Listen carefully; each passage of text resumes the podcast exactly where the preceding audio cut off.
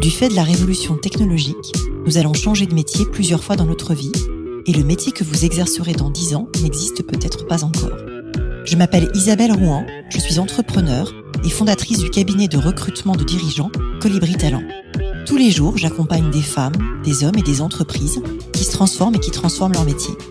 Avec ce podcast et Métiers du futur, je vous propose de rencontrer des dirigeants, des entrepreneurs, des chercheurs, bref, des personnes inspirantes qui vont partager avec vous leur parcours et leur vision du futur de leur métier. Bonjour à toutes et tous et bienvenue dans le podcast Les métiers du futur. Aujourd'hui, je reçois Francis Lelon. Francis, tu es entrepreneur récidiviste. Tu as dirigé et développé pendant 20 ans une dizaine de sociétés dans le digital avec des succès tels que Sarenza.com. En décembre 2020, tu as cofondé Allegria.tech, la première agence no-code en France. Ton ambition Devenir d'ici trois ans la première no-code factory en Europe. Bonjour Francis. Bonjour Isabelle. Alors je suis ravie de te recevoir au micro du podcast. Et pour commencer, j'aimerais que tu me racontes un peu ton parcours personnel et ce qui t'a amené à cet univers du no-code. Eh bien, écoute, moi, je suis un enfant du web. Hein. J'ai fait mon premier site web en 93, mais j'ai jamais appris à coder. Ça reste une de mes grandes frustrations dans ma vie. À l'époque, ça se faisait pas beaucoup d'apprendre à coder.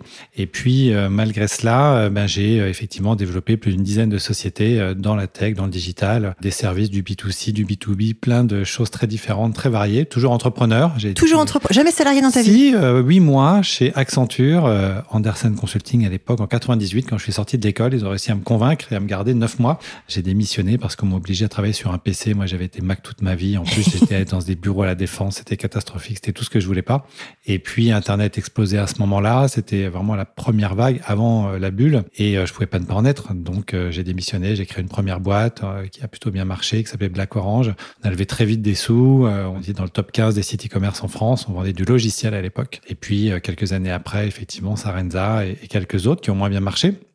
En tout cas, un parcours d'entrepreneur, effectivement, depuis toutes ces années. Ce qui m'a amené au no-code, c'est ma dernière aventure entrepreneuriale avant Allegria, puisque j'ai repris à la demande d'un investisseur une société qui s'appelle Cobuzz, qui fait du streaming musical, concurrent de Spotify Deezer, du streaming musical haut de gamme, donc euh, petite structure de 100 personnes dans laquelle j'ai eu euh, tout à reprendre en tant que DG pendant deux ans et euh, dans laquelle j'ai utilisé mes outils no-code favoris que j'avais découvert un ou deux ans plus tôt, que j'avais utilisé déjà, mais plutôt dans un mode startup, là dans une boîte un peu plus importante déjà.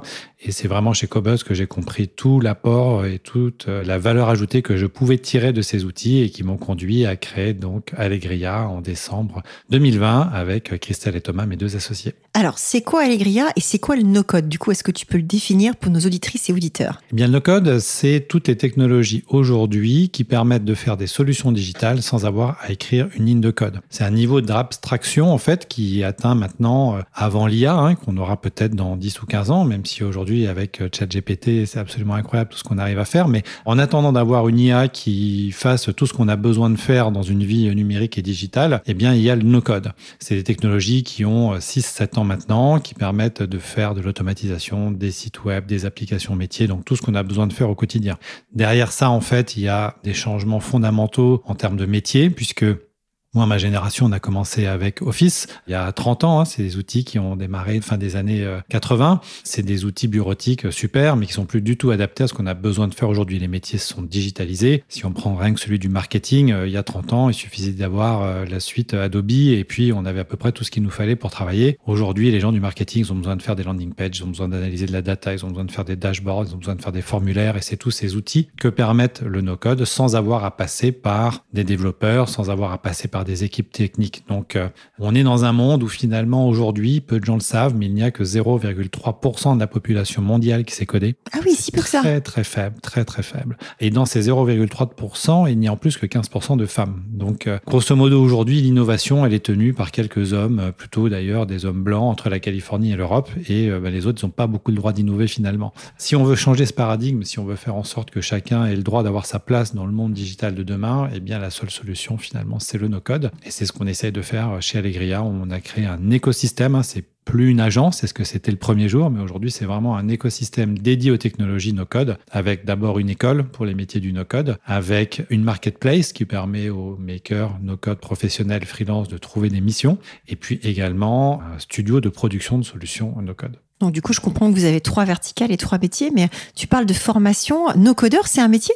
C'est devenu un métier. Écoute, quand on a commencé à regarder le sujet il y a deux ans et demi maintenant, en plein Covid, euh, au printemps 2020, euh, avec Christelle et Thomas, on avait recensé à peu près 50 makers no-code professionnels. Alors, il y a plein de noms pour les nommer, euh, des software builders, des citizen makers, bref, des gens qui sont formés sur ces outils et qui en ont fait un métier, un petit peu comme finalement on avait à l'époque le webmaster dans les années 2000 qui venait dans les entreprises faire le site web, installer les nouvelles versions d'Office, changer la cartouche d'encre. C'est un petit peu le même type de métier sont des gens qui vont accompagner les entreprises dans leur digitalisation.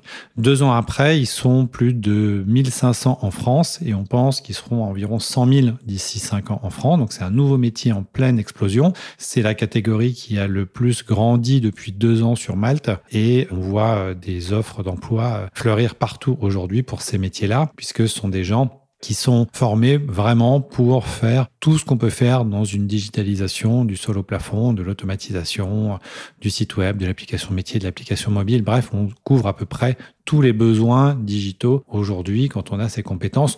On considère aujourd'hui chez Allegria que un maker de code professionnel bien formé après 15 mois de formation, c'est pas quelque chose Oui, justement, combien de temps ça dure? Qui est-ce que vous formez? C'est quoi le profil type? Donc j'entends 15 mois. Ouais, ouais. Et un, et un, maker ou une makeuse no code, ça ressemble à quoi euh, Il y a un âge type, il y a Non, c'est ça qui est génial, c'était sont pendant des années, en tout cas les premières années des gens qui se sont auto-formés puisqu'il y avait aucun il y a toujours pas de diplôme, il n'y avait pas de formation professionnalisante. Maintenant, c'est le cas. On est les premiers à avoir lancé une formation professionnalisante. Donc, c'était beaucoup d'autodidactes, de gens qui s'étaient formés avec des tutos en ligne et puis qui avaient fait et appris par eux-mêmes. Ben, bien évidemment, c'est toujours une très bonne manière d'apprendre, mais ça a ses limites aussi, en particulier en termes de méthodologie, compréhension euh, du besoin du client, la manière de gérer un projet à plusieurs en no-code. Donc, tous ces sujets-là, ben, souvent, ils n'étaient pas appris comme il fallait. Et donc, euh, c'est ce qu'on essaie de faire chez Allegria Academy, c'est vraiment d'apporter toutes ces compétences-là. Il y a pas de profil type. Tout le monde aujourd'hui peut faire du no-code et en particulier les gens éloignés de la tech. Nous, on veut passer de 0,3 à 20%. On veut que 20% des gens soient capables de devenir acteurs de leur vie digitale et pas juste spectateurs, soient capables de faire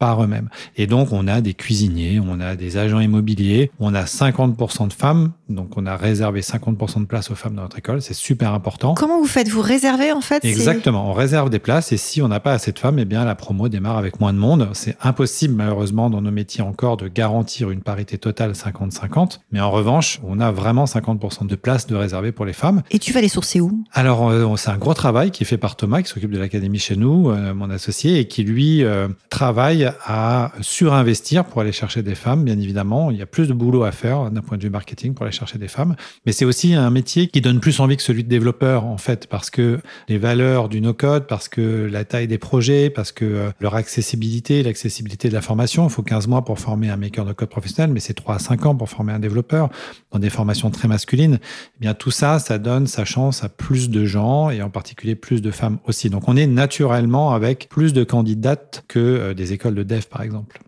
Et alors, c'est quoi les outils du no-code? Moi, j'ai un peu bossé pour préparer l'interview, mhm. donc j'ai entendu parler ah, de Salesforce, d'Airtable et de Zapier.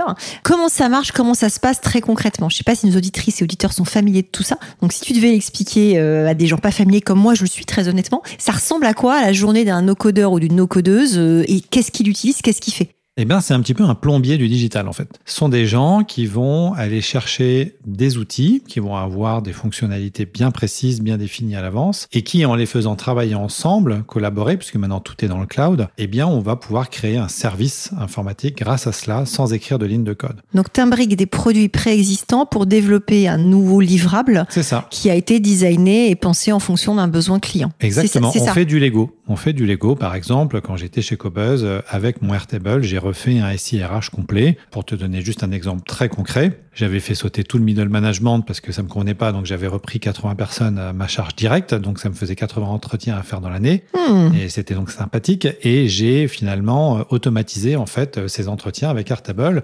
la date anniversaire en fait de l'entretien, il y a un mail automatique qui était envoyé à la personne, qui recevait un document à compléter, la signature automatisée également. Tout ça a été fait et je n'avais à appuyer sur aucun bouton. Le collaborateur avait accès à mon Calendly, donc il pouvait réserver directement dans mon agenda le créneau auquel il voulait qu'on fasse l'entretien. Donc tout ça était entièrement automatisé. J'avais strictement rien à faire si ce n'est l'entretien physique avec la personne. Donc tous ces sujets, et quand on parle bien évidemment à des PME aujourd'hui, on pense euh, par exemple à la problématique du mandat CEPA. Combien de PME savent qu'aujourd'hui elles peuvent en quelques minutes mettre en place le mandat CEPA pour faire des prélèvements, pour se faire régler plus vite ses factures? Combien d'entreprises savent qu'elles peuvent automatiser l'onboarding de nouveaux collaborateurs pour créer toutes leurs licences logicielles dans les outils C'est tout ça finalement le quotidien d'un maker no code. Sont des gens qui vont améliorer la vie des utilisateurs par la digitalisation. Et par l'automatisation aussi, parce que de ce que je comprends, l'idée c'est d'automatiser des choses qui n'avaient pas forcément une grande valeur ajoutée pour dégager du temps et de la bande passante. Exactement. Si vous faites du Excel toute la journée pour aller à la pêche euh, aux données et faire un dashboarding à votre patron, si vous avez euh, un entrepôt logistique euh, où tout se fait encore à la main sur du papier, eh bien, il y a sans doute de fortes chances pour que le no-code soit fait pour vous. Il faut dire aussi qu'il y a quand même aussi un autre élément qui est très important avec le no-code, c'est que non seulement ça apporte cette facilité de mise en œuvre de la digitalisation, mais c'est surtout beaucoup moins cher que le code. On est entre 2, 3, 4, 5 fois moins cher que le code. Donc ça rend accessible un certain nombre de projets digitaux qui ne l'étaient pas avant. Donc c'est plus rapide, moins cher. Donc ça a tout pour séduire les entreprises aujourd'hui. Comment ça se fait que ce soit 3 à 5 fois moins cher? C'est parce qu'on utilise des briques préexistantes euh, et des gens qui sont moins difficiles à trouver que des développeuses ou des développeurs ou il y a d'autres explications? Oui, c'est essentiellement sur l'implémentation, puisque la phase de conception, de compréhension du besoin, de rédaction des spécifications, de design des écrans, c'est à peu près la même chose qu'on fasse du code ou du no-code. On a toujours besoin de faire du Figma pour dessiner une interface avec des boutons, avec des champs, ça, ça change pas. En revanche, sur la manière de le mettre en œuvre, ça va effectivement beaucoup plus vite. Pour vous donner juste un exemple, aux États-Unis, c'est une société dans le domaine du no-code qui a mis en place le service de prise de commande pendant le Covid des plateaux repas de la mairie de New York. 25 millions de plateaux euh, repas euh, distribués en quelques jours et ils ont mis ça en place en deux jours avec des ouais. no-code. Donc on travaille avec l'ADEME également par exemple. Avant de passer au no-code, il leur fallait entre 6 et 8 mois pour mettre en place un nouveau dispositif de financement pour les entreprises sur leur plateforme. Aujourd'hui, on le fait en trois semaines. Donc ça n'a plus rien à voir. Ça va vraiment beaucoup, beaucoup plus vite. Et ça permet aussi à des gens qui lancent des projets, à des startups par exemple, de pouvoir lancer leurs projets sans avoir besoin de recruter d'équipe technique. On sait qu'aujourd'hui, c'est un goulot d'étranglement très fort aux initiatives. On a des super idées dans la RSE, dans l'environnement, dans tout ce qu'on veut. Et puis, on trouve pas de dev pour euh, se lancer ou c'est trop cher. Et eh bien maintenant, grâce au no-code, vous pouvez lancer votre projet par vous-même ou avec des makers no-code. C'est beaucoup moins cher et beaucoup plus rapide. On parle aussi beaucoup de low-code. Hmm. C'est quoi la différence entre le low-code et le no-code? Alors, il y a une différence fondamentale. Le low-code, c'est vraiment des technologies qui permettent aux développeurs de produire des applications plus rapidement. C'est aussi une logique de briques, c'est aussi une logique de Lego, mais ça reste des outils qui sont réservés aux happy few qui savent coder, aux 0,3% de gens qui savent coder.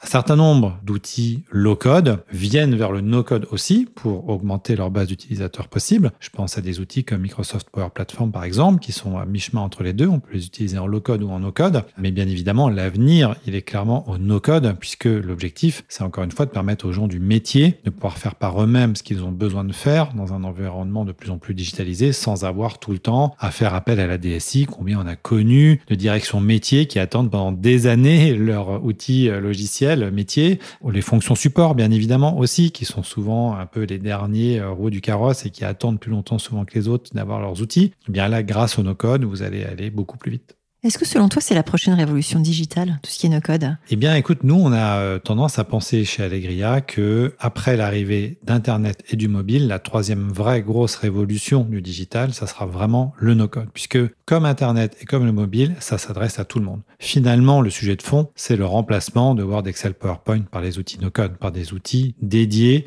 à une économie digitale où tout le monde est connecté, où tout le monde a un smartphone, où tout le monde travaille sur un ordinateur. Et c'est vraiment ça qui est en jeu, ce qui va nécessiter effectivement, en particulier pour les gens de ma génération, un petit peu d'apprentissage, d'où euh, l'idée de l'Allegria Academy, puisqu'on se rend bien compte que bah, ces nouveaux usages sont très importants et qu'il va bien falloir se former sur ces outils. Alors j'avais imaginé en 2021 dans mon deuxième bouquin un métier de stratège l'automatisation justement basé sur le no-code. Qu'est-ce que ça t'inspire ce genre de verbatim C'est-à-dire de rentrer non pas par la techno du no-code mais par la partie automatisée et automatisable des métiers? Ah bah c'est aujourd'hui euh, une des majeures de l'Allegri Academy, l'automatisation. Hein. Il y a trois majeures, euh, front, automatisation et full stack no-code. Et effectivement, bien évidemment, le sujet de l'automatisation est clé aujourd'hui dans les entreprises. D'ailleurs, on a fait euh, des articles et des articles sur le sujet du big data mais la réalité euh, du quotidien de la majorité des entreprises, c'est le smart data. C'est comment je fais en sorte pour effectivement exploiter au mieux le peu de données dont je dispose, puisque généralement la PME, elle n'est pas euh, couverte de data. Et c'est là où l'automatisation intervient. Et effectivement, aujourd'hui, euh, si on prend rien que le sujet de la signature électronique, par exemple, bien, il y a encore énormément de PME qui n'y sont pas passées. La facture dématérialisée qui va être obligatoire dans un an, pareil, combien de PME y sont vraiment passées. Donc, tous ces sujets permettent vraiment aux entreprises de se concentrer sur la valeur ajoutée de leur métier. Puis, un dernier point que je voulais rajouter aussi qui est clé dans tout ça, c'est que aujourd'hui, en 2023, le logiciel devient un élément déterminant de la différenciation des entreprises. Il y a 30 ans, quand un chef d'entreprise achetait SAP, il faisait son chèque d'un million, il voulait plus entendre parler. C'était fait pour l'usine. Aujourd'hui, les outils digitaux change l'expérience de vos clients et c'est un élément de différenciation. Donc comment vous voulez vous différencier si vous avez tous le même logiciel métier, le fameux vertical métier? Dans les pharmacies, il y a trois acteurs, tous les pharmaciens ont les mêmes outils. Dans le dépannage à domicile, il y a deux acteurs, tous les centres de dépannage à domicile, ils ont les mêmes outils. Et eh bien si on veut se différencier, il faut pouvoir aller chercher ces outils soi-même. C'est ce qui a fait le succès d'un certain nombre de startups. Je pense à des gens comme Alan par exemple, hein. c'est une mutuelle comme les autres, mais ce qui change, c'est effectivement la partie logicielle, l'interface avec ses clients. Eh bien, quand je suis une PME et que j'ai pas levé 10 millions d'euros pour faire ma digitalisation, la seule solution pour y arriver, c'est de passer par le no-code. Alors, quels métiers, d'après toi, vont apparaître euh, grâce au no-code? Tu as parlé à un moment de full stack ou tu as parlé à un moment de front. Est-ce que tu peux juste peut-être détailler ça et expliciter ça pour nos auditrices et auditeurs? Oui, alors en fait, nous, on fait deux grandes catégories aujourd'hui. On a ce qu'on appelle les no-code ops et puis les makers no-code professionnels. D'accord. Donc, le maker no-code professionnel, c'est quelqu'un qui va essentiellement être un freelance, qui va se spécialiser en fonction d'un certain nombre de métiers à l'intérieur des spécialités no-code. On va avoir ceux qui sont plutôt orientés vers le design, donc ils vont aller plutôt vers du front, donc faire des sites web par exemple, ou des applications mobiles. Ceux qui vont être plutôt de profil ingénieur ou peut-être d'anciens développeurs même, qui eux vont aller plutôt vers le full stack, qui vont construire des applications métiers complexes avec des outils no-code. Et puis ceux qui n'ont pas forcément une culture euh, tech et qui vont démarrer par l'automatisation parce que c'est clairement le plus accessible. Et puis côté no code ops, eh bien ce sont des gens qui travaillent aujourd'hui dans les entreprises qui ont un métier et qui vont eux aussi devoir apprendre à faire des applications digitales au sein de leur département, de leur métier. Il ne sera pas l'essentiel de leur travail, mais ils vont devoir se former sur ces outils parce que euh, bah, typiquement ce sont des outils qui sont adoptés aujourd'hui en masse par les grands comptes particuliers. Il va falloir qu'ils se débrouillent tout seuls. Pour vous donner juste un exemple, la SNCF a eu un plan Citizen Maker il y a 4 ans euh, sur Power Platform. Et en 4 ans, les collaborateurs, les 7000 collaborateurs de la SNCF qui ont été formés sur ces technologies ont développé plus de 20 000 applications par eux-mêmes sans passer par la DSI. C'est là qui est vraiment l'enjeu. Hein. C'est vraiment permettre à chacun, à chaque département de réaliser toutes ces petites applications dont elles ont besoin pour travailler au quotidien. Alors, quel métier est-ce que ça va changer? Du coup, on a parlé du marketing, on a parlé de la DSI. Et quels autres métiers vont être impactés par le no-code en bah, termes de transfo? Nous, on pense que tous les métiers vont être impactés. Parce que, encore une fois, tout le monde va faire du no-code demain. Alors, lesquels prioritairement Je reformule ma question. Alors, sans doute plutôt les fonctions support en premier, parce qu'encore une fois, c'est elles qui sont souvent les plus en attente de solutions, parce que Généralement, on va d'abord investir sur euh, les applications qui rapportent de l'argent, sur les applications métiers ou qui touchent directement le client. Et puis les fonctions support sont souvent celles qui sont servies en dernier. Donc je pense que toutes les fonctions support, aujourd'hui on est en train euh, par exemple de travailler sur une proposition de valeur dédiée au DRH ou au CFO. Ce sont clairement des métiers qui vont demain euh, tous se digitaliser encore plus et vont avoir besoin de ces outils.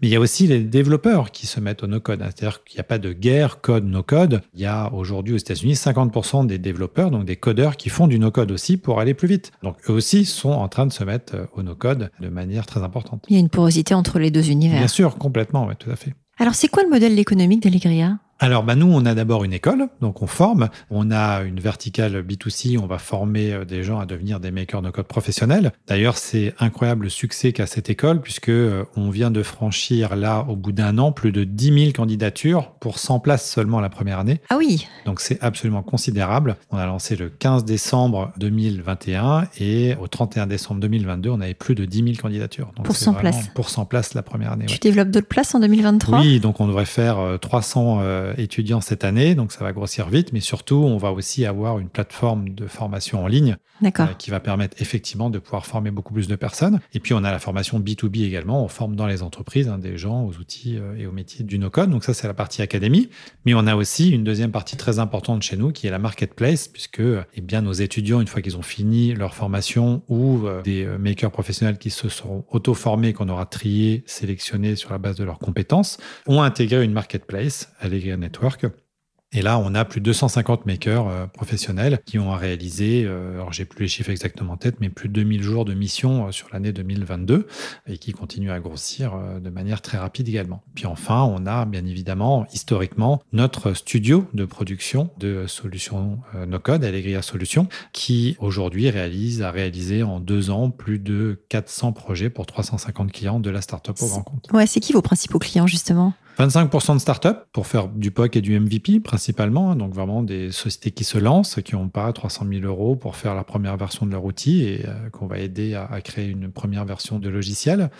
50% de PME, beaucoup PME ETI, beaucoup autour de l'automatisation, comme on disait tout à l'heure. Et puis 25% de grands comptes qui viennent, eux, euh, chercher euh, sans doute un peu d'agilité, chercher également euh, des compétences spécifiques pour apprendre à lancer une stratégie Citizen Maker. On accompagne plein de boîtes du CAC 40 aujourd'hui sur ces stratégies.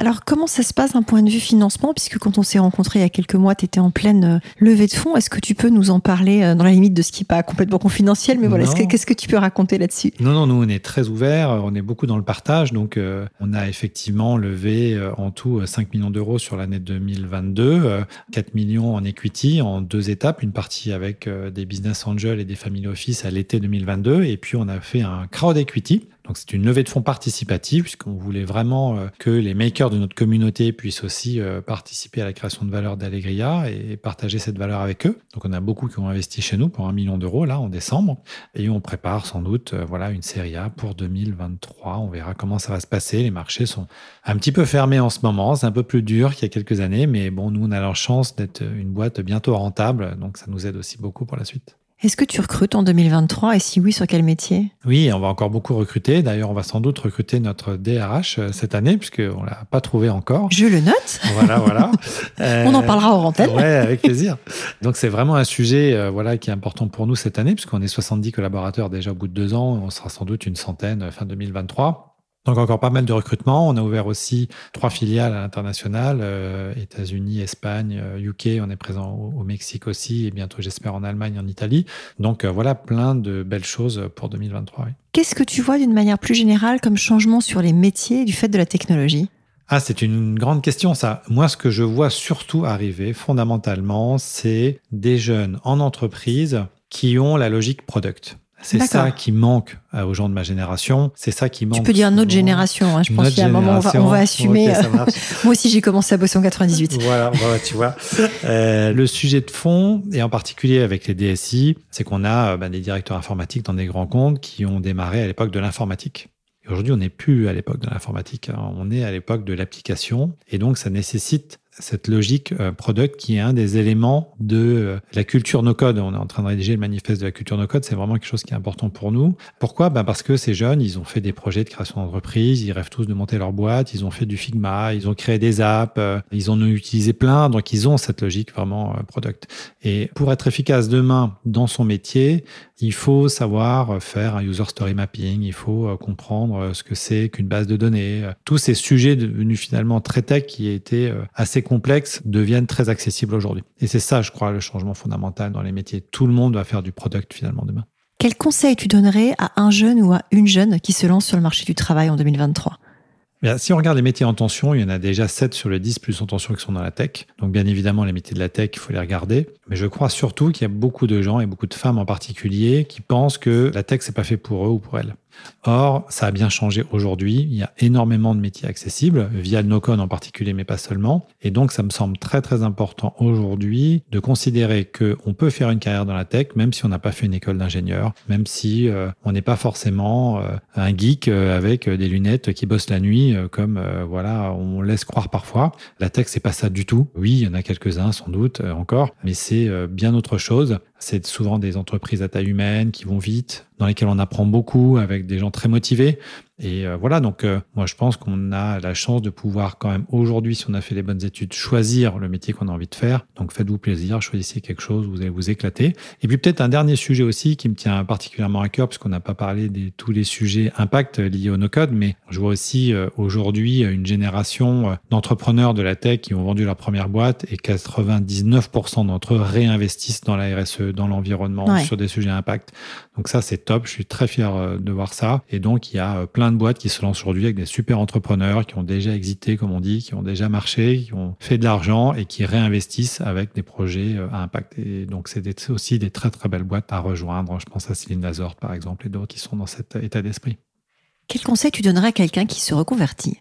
Alors là, euh, je vais euh, clairement prêcher pour ma chapelle. Déjà parce que on a la chance en France d'avoir énormément de solutions de financement qui permettent de se reconvertir. Chez nous, l'Allegria Academy, les 15 mois de formation sont gratuits pour l'étudiant. C'est entièrement financé par Pôle emploi et les OPCO. Donc, si vous êtes demandeur d'emploi aujourd'hui, que vous voulez faire une reconversion dans le métier de la tech, le no-code, c'est clairement une filière à regarder. Les salaires à la sortie sont très bons. On peut être freelance, on peut travailler n'importe où. C'est quoi les salaires en sortie en termes de fourchette C'est autour des 40 000 euros euh, pour un jeune euh, donc euh, qui débute. Et puis surtout, c'est très compatible avec le télétravail. Donc, ça correspond, ça coche quand même beaucoup de cases de ce à quoi aspirent les gens aujourd'hui. Donc, euh, ne pas hésiter euh, en reconversion vraiment à regarder le métier de la tech. Encore une fois, nous, on a des gens qui arrivent de tous les horizons. On va sans doute d'ailleurs travailler à une version euh, un petit peu prépa de notre programme initial pour permettre d'aller chercher des gens encore plus éloignés de la tech que ceux qu'on va chercher aujourd'hui et en particulier sur un projet euh, qu'on va lancer dans quelques semaines euh, dans les dom pour aller former des étudiants sur place qui pourront bosser sur place, qui auront pu à se délocaliser, pourront bosser euh, également avec les États-Unis dans le même fuseau horaire qu'eux, en, Guadeloupe par exemple. Génial. Donc voilà, donc ça c'est des sujets très importants. Donc oui, il y a plein d'opportunités financées. Je crois que voilà, on vit dans un monde où on aura plusieurs métiers dans sa vie et il faut pas hésiter à se reformer tout au long de la vie, bien sûr. Entre 6 et 9 métiers tout au long de la vie en fait. 6 c'est un chiffre qui vient d'Harvard et 9 c'est un chiffre du World Economic Forum. La vérité est sûrement entre les deux, mais là-dessus, je pense qu'on se rejoint tous les deux. Ça me va très bien. Alors, j'aime bien terminer par des questions un peu plus personnelles. Et la première que j'ai envie de te poser, est-ce que tu peux nous décrire ta journée type, s'il y en a une? Ah oui, il y en a une, puisqu'on a quelques euh, valeurs fortes chez Allegria, et en particulier celle du morning meeting à 8h30 tous les matins, avec tout le monde.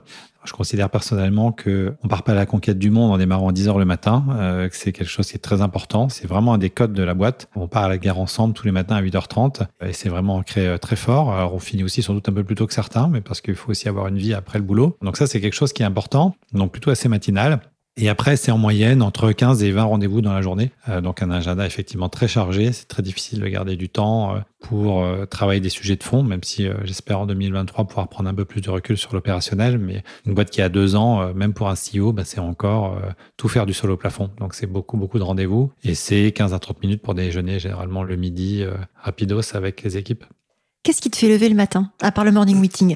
Bah, moi, je suis d'humeur toujours égale. Euh, je me réveille tous les matins avec le sourire, euh, tout le temps euh, du bon pied, tout le temps envie de partir à la conquête du monde. Donc, je pense que c'est un mix de plusieurs choses. D'abord, une vraie ambition qu'on assume chez Allegria. On veut être le numéro un mondial du no-code et on n'a pas peur de le dire. Et je crois que c'est bien d'avoir aussi des entrepreneurs en France qui, voilà, ont pas peur de se dire qu'on peut créer un leader mondial depuis la France. On est déjà leader en Europe et on veut le devenir au niveau international. Donc, ça, c'est une vraie ambition. Il y a un certain nombre de choses qu'en tant qu'entrepreneur, j'ai pas fait. J'ai pas fait d'IPO. Voilà. Donc, ça fait partie des choses qui nous motivent aussi beaucoup. C'est aussi euh, bah, le travail en équipe, parce qu'on a une équipe incroyable, ce qu'on appelle la core team, les 50, 60 premiers collaborateurs qui sont là, qu'on a choisis, qui sont tous des passionnés du no-code. Bah, c'est génial de travailler avec eux. Euh, le sourire du client qui reçoit son outil euh, en temps et en heure, même si malheureusement, comme tout le monde, on rate aussi quelques projets, hein, ça arrive. Mais en tout cas, voilà, plaisir du travail bien fait, du client satisfait, du travail en équipe. Hein. Chez nous, on a du télétravail comme tout le monde, mais on a aussi beaucoup de gens qui adorent venir au bureau parce qu'on adore se retrouver tous ensemble. Donc voilà, c'est tout ça, je pense, c'est trois éléments qui me font euh, me motiver chaque matin pour partir. Mais il n'y a même pas besoin de motivation, c'est juste, euh, je pars euh, sur les chapeaux de roue tous les matins. Qu'est-ce qui te tient éveillé la nuit? Alors, je dors peu déjà. je dors à peu près 5 heures par nuit en moyenne, donc j'ai pas besoin de grand chose. Ce qui me tient souvent quand même euh, un peu trop tard le soir éveillé, c'est le golf. Je suis un passionné de golf euh, et le golf, ça se passe quand même beaucoup aux États-Unis, donc les retransmissions des grands événements, Masters et autres, euh, c'est souvent entre 22 h et 1 h du matin. Donc voilà, c'est un peu ça qui peut me tenir éveillé tard le soir. De quel succès es-tu le plus fier? Du prochain? Qu'est-ce qui te fait vibrer aujourd'hui? Bah, Ce qui me fait vibrer fondamentalement, c'est de faire un métier de passion. J'ai monté effectivement euh, plus de 10 boîtes dans la tech. J'ai toujours fait des choses que j'avais envie de faire, mais sans doute pas autant en résonance que ce que je fais aujourd'hui avec mon parcours. La première fois où j'ai fait ma première application avec Bubble, où je me suis dit, waouh, j'arrive à faire ça alors que je ne sais pas coder, c'est juste incroyable, ça m'a donné des frissons.